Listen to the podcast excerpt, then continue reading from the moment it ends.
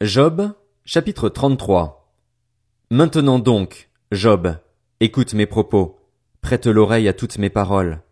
J'ai ouvert la bouche, les mots se bousculent dans mon palais. C'est un cœur droit qui inspirera mes paroles, c'est un savoir pur que mes lèvres exprimeront.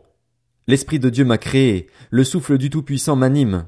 Si tu le peux, réponds-moi, prends tes dispositions, tiens-toi prêt. Devant Dieu je suis ton semblable, j'ai été comme toi tiré de la boue. Ainsi, mes terreurs ne te tourmenteront pas et mon autorité ne pèsera pas sur toi. Cependant, tu as bien dit devant moi, et j'entends encore le son de tes paroles. Je suis pur, je n'ai pas commis de transgression. Je suis irréprochable, je n'ai pas commis de faute.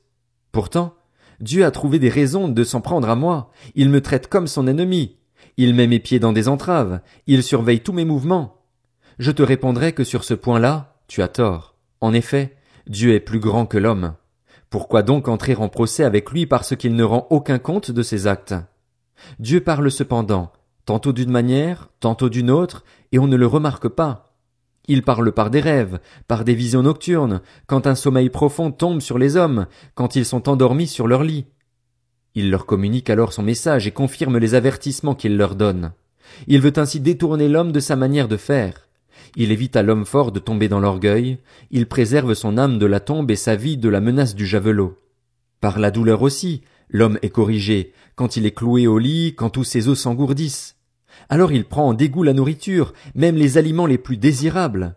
Sa chair dépérit à vue d'œil, ses os qu'on ne voyait pas transparaissent. Son âme s'approche de la tombe, et sa vie des messagers de la mort.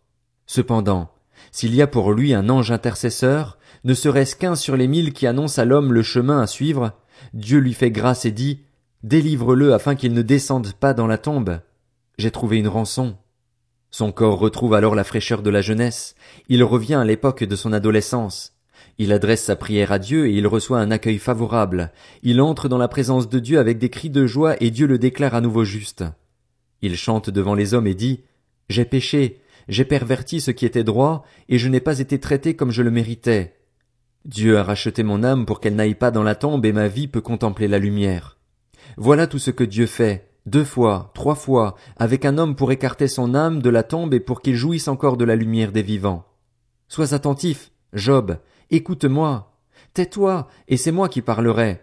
Si tu as quelque chose à dire, réponds-moi. Parle, car je serai heureux de te donner raison. Si tu n'as rien à dire, écoute-moi. Tais-toi, et je t'enseignerai la sagesse.